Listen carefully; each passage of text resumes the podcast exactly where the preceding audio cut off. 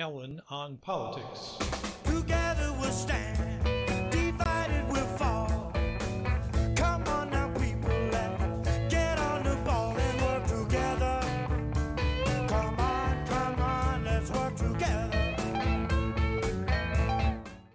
Good morning and welcome to Alan on Politics once again. This is Alan and I'm about to babble on about politics. I see that I have at least a couple people joining me this morning, and hello to you both. If anyone else is out there, to be able to use the chat feature, you have to sign on to your YouTube account, and then you can type in things that I will see when I look over at the screen like this. Otherwise, when I'm looking at the camera to talk to you, I'm not looking at the chat, so I don't know what you're saying until I stop. I'm going to speak for a while about the Ukraine crisis, which is in the news now, and then after about 15-20 minutes I'll take a look to see what kind of questions or responses I'm getting from you all. Now originally I had planned to talk about something else, but then Russia invaded Ukraine, as I'm sure you know, and I didn't think I had anything of unique interest to say about this, because by now there's been lots of commentary on TV and you've heard all that.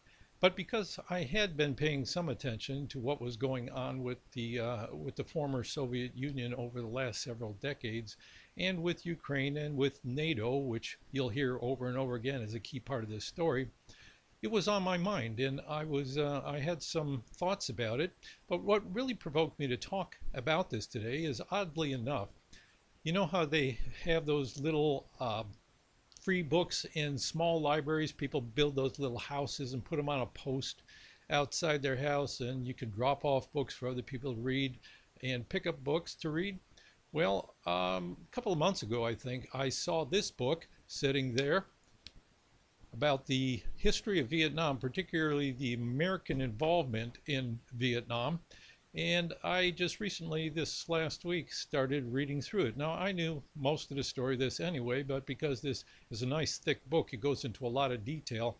And I lived through that era. I was in my late teens, early 20s, when I was draft age. The war was still ongoing, and so it was pretty heavy on my mind, and I was paying attention to what was going on. And I do see parallels between the United States' approach to its problem in Vietnam at the time in the 60s and 70s, and the problem that we're having. I hate to say we, because I don't feel like I have any decisions over what the United States is doing.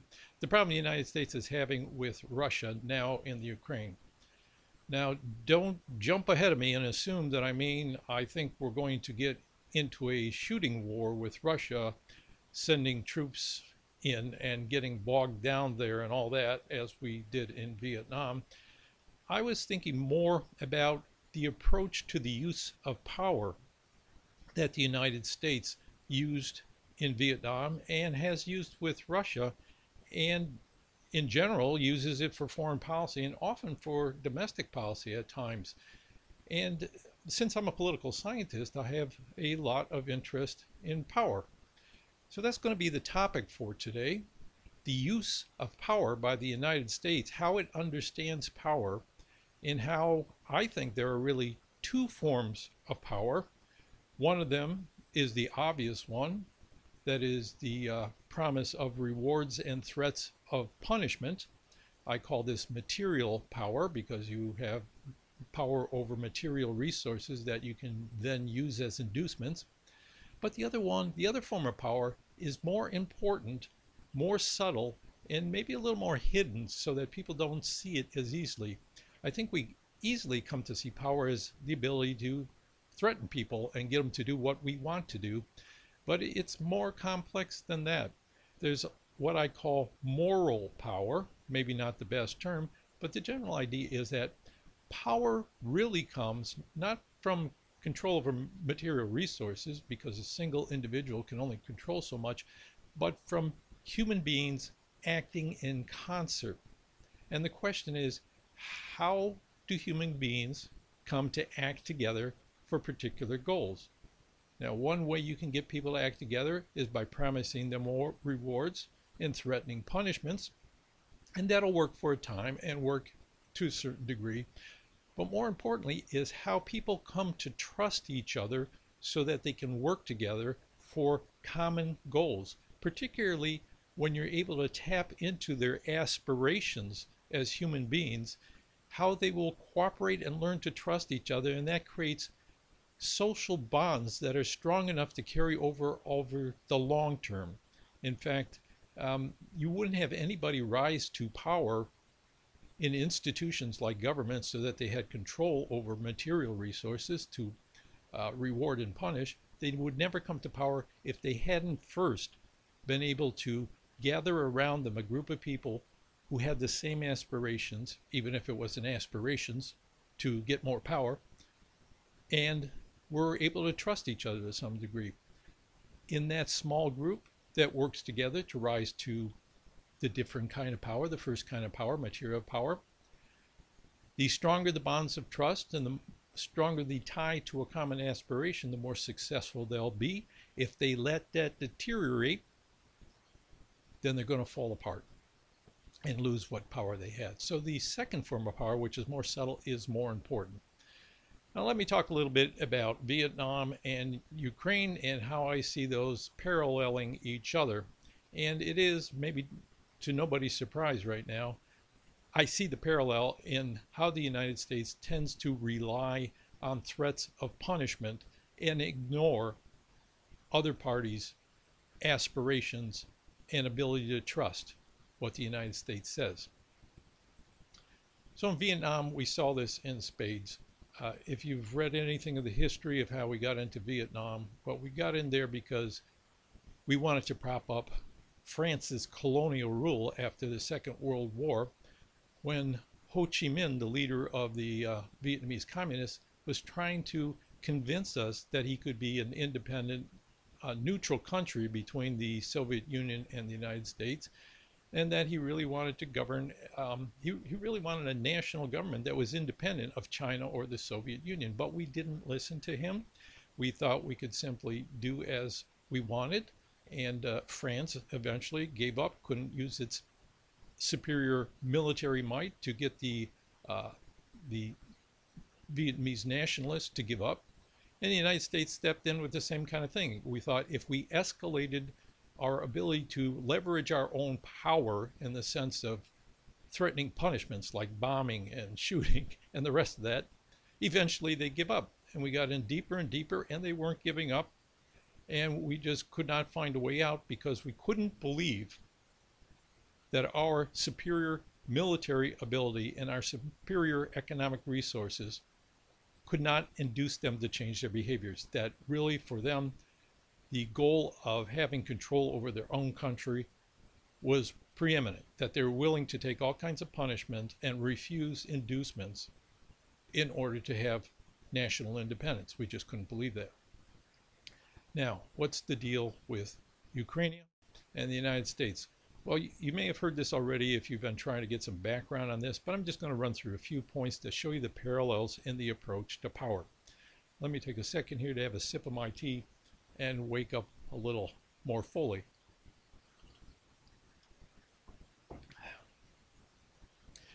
Okay, so we know way back when the Soviet Union was a thing, and we had a Cold War between the United States and the Soviet Union.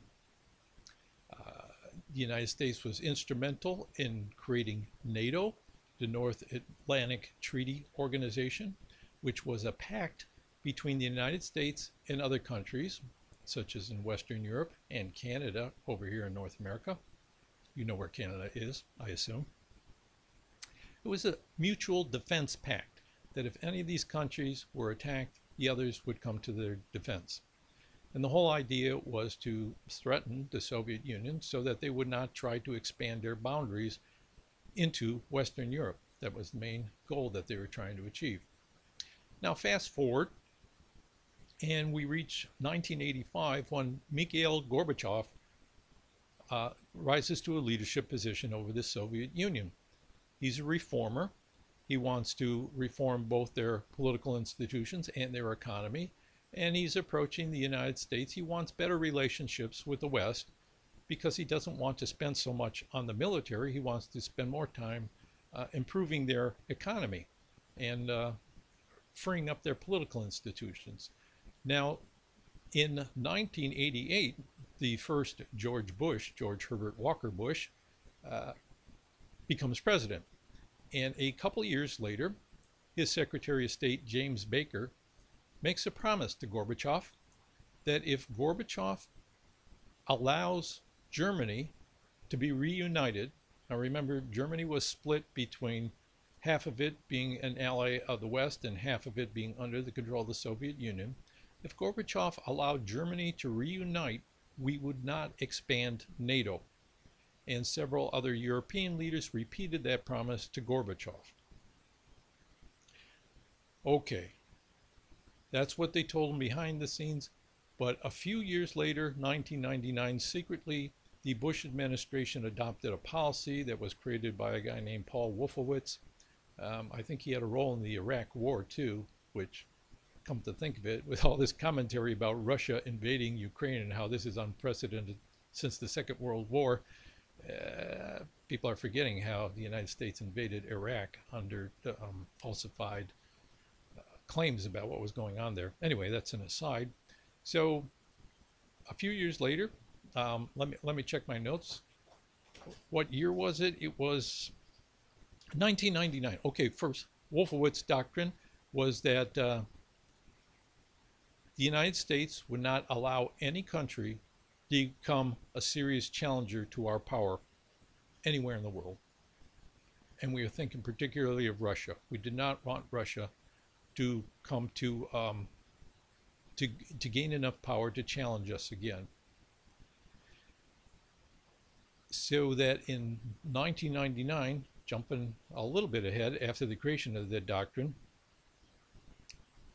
we expanded NATO into Poland, the Czech Republic, and Hungary against our promises to Gorbachev. Now, what was the thinking behind this? The thinking was they're in a weakened position. We are in a much stronger position. We don't have to allow them anything.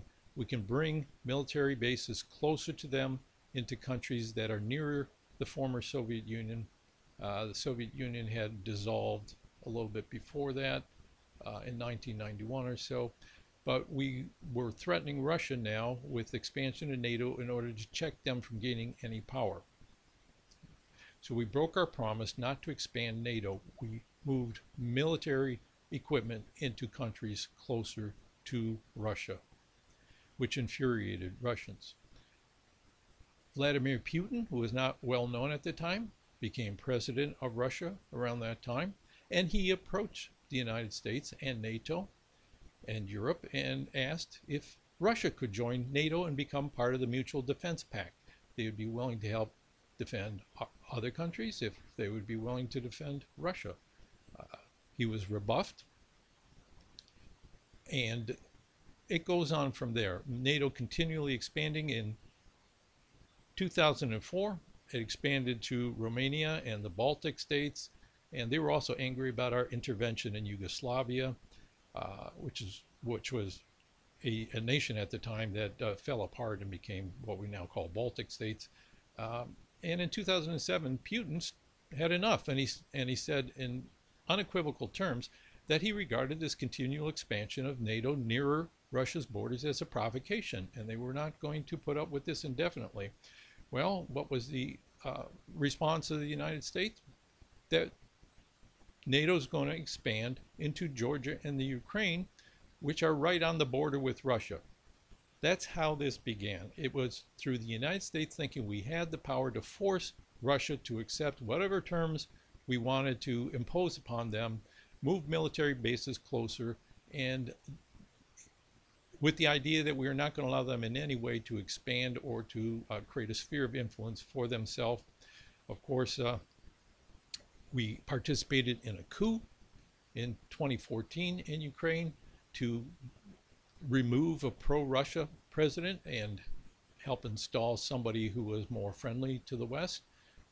We began sending military equipment to Ukraine to protect it from Russia, which looked very threatening to Russia. And of course, Russia responded by grabbing the Crimea, saying they're not going to allow a NATO military base on the naval port there. And tensions just rose from there. So that's how we got into this. Now, what's the point I'm trying to make? It has primarily to do with the reliance on one form of power and the arrogance that comes with having that kind of power in your hands.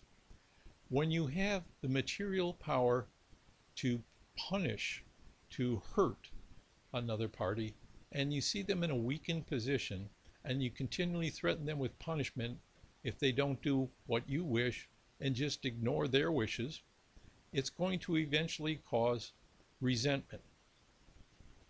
And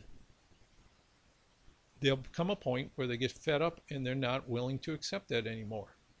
We can't just pretend that we had no role in creating the debacle in Ukraine, just like we can't pretend, although we tried for a while, that we were following a futile course in North Vietnam that arrogantly presumed that anybody who's weaker than us can be pushed around, that any nation will do our bidding simply because we have the power to try to force them to do it. In politics and governance, it's the same thing.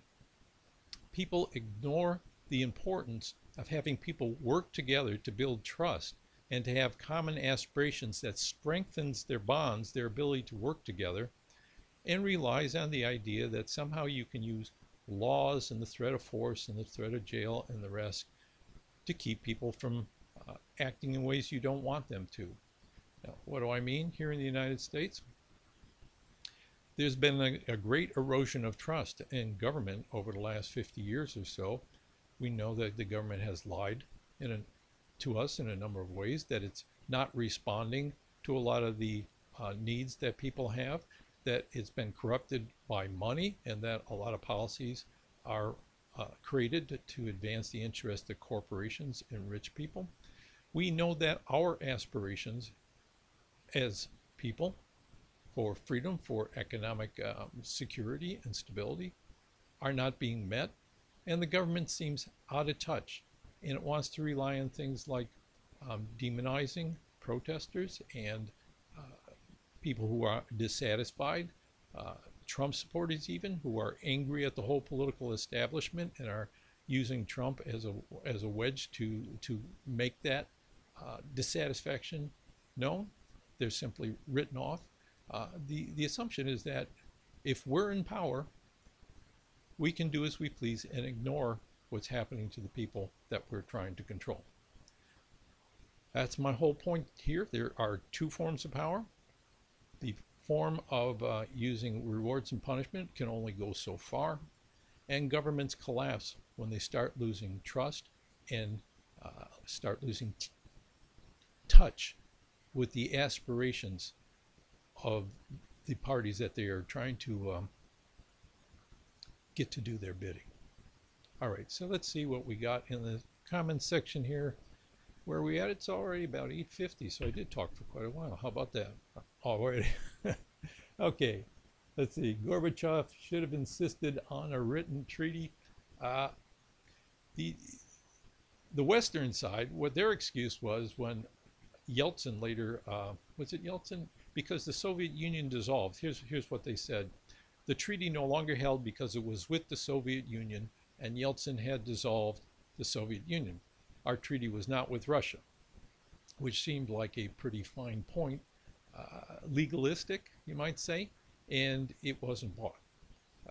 It just caused further resentment. It's like they're not going to say, well, okay, you're right, it wasn't really with Russia, so we can't complain. Now, they said, well, the idea was, if we allow Europe to start reuniting and leaning toward the West, you're not going to threaten us militarily. You're not suddenly going to be moving military bases and military equipment closer to us. All right. Any other comments, questions out there? There's a delay between the time you put in your comments and the time I see them. Nope, not seeing any comments. At least the chat feature is working this week. It wasn't working last week, so I do see some comments.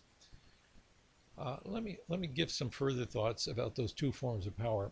Okay, here we have a comment. Let me read it. Putin seems to lack all moral power when he has to justify the invasion by calling the Ukrainians Nazis. Well, there are literal Nazis in Ukraine, especially in eastern Ukraine, that are trying to fight for freedom from, I don't want to get bogged down in things where the details are not too fresh in my mind, but there's a difference between Eastern Ukraine and Western Ukraine. Eastern Ukraine is more pro-Russia. Western Ukraine is more pro-European. And of course, Nazis are anti-communist, and they regard still somehow Russia as being communistic. So there's a lot of, just like here in the United States, we have neo-Nazis. Same thing in Ukraine. They got a lot of far-right people who are literal Nazis and who have carried forward traditions of the Nazis being against Russia, being against communism, being against supposedly totalitarianism. But I'm not trying to defend Putin, but putting myself in his shoes, I can see where he would become angered and decide to take a stand at some point. Now, whether he's helping things or not, whether his actions were justified, I don't know. I haven't formed an opinion about that. I don't have any influence over Putin. Supposedly, I have some influence over the United States in how I vote and what I do. I don't think I have that much influence, though. But really, my point is more about understanding power. And here, where I was going a few minutes ago was to say the exemplar of a form of moral power is certainly not Putin. It'd be more like someone like Mohandas Gandhi or Martin Luther King Jr., because they relied almost entirely on their ability to tap into the aspirations of people and to get people to trust each other to work towards those common goals, and particularly people were able to put their trust in them as leaders. That was a form of power that's that could do quite a bit of good without relying on the threat to punish people or the ability really to reward them directly. So there are examples where this form of power, this hidden form of power, comes much more out in the open, and it gives us a glimpse of what is possible in the political world if we start to recognize and rely on that form of power more than on the form of power that we're more familiar with, which sometimes ends up hitting us back in the face. So I'm not seeing any other comments. It's we still got about 5 minutes. I will confess that this 8:30 time in the morning has not turned out to be ideal for me, because I find myself not quite prepared when I have to turn on the camera. It is it does get my adrenaline flowing and gets me thinking quick about what I want to talk about. Not seeing any comments at the moment. I wish it wasn't so slow doing this. What's going to happen now in the Ukraine? That's not in the chat, but is something that's on my mind. And I got a text message from somebody. Chat isn't working.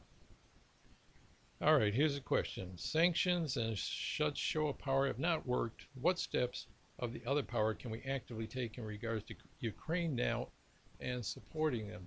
Well, that's a really tough question. It's like if you've been doing something for decades that isn't working and you've totally destroyed trust in your intentions, how can you suddenly now change direction?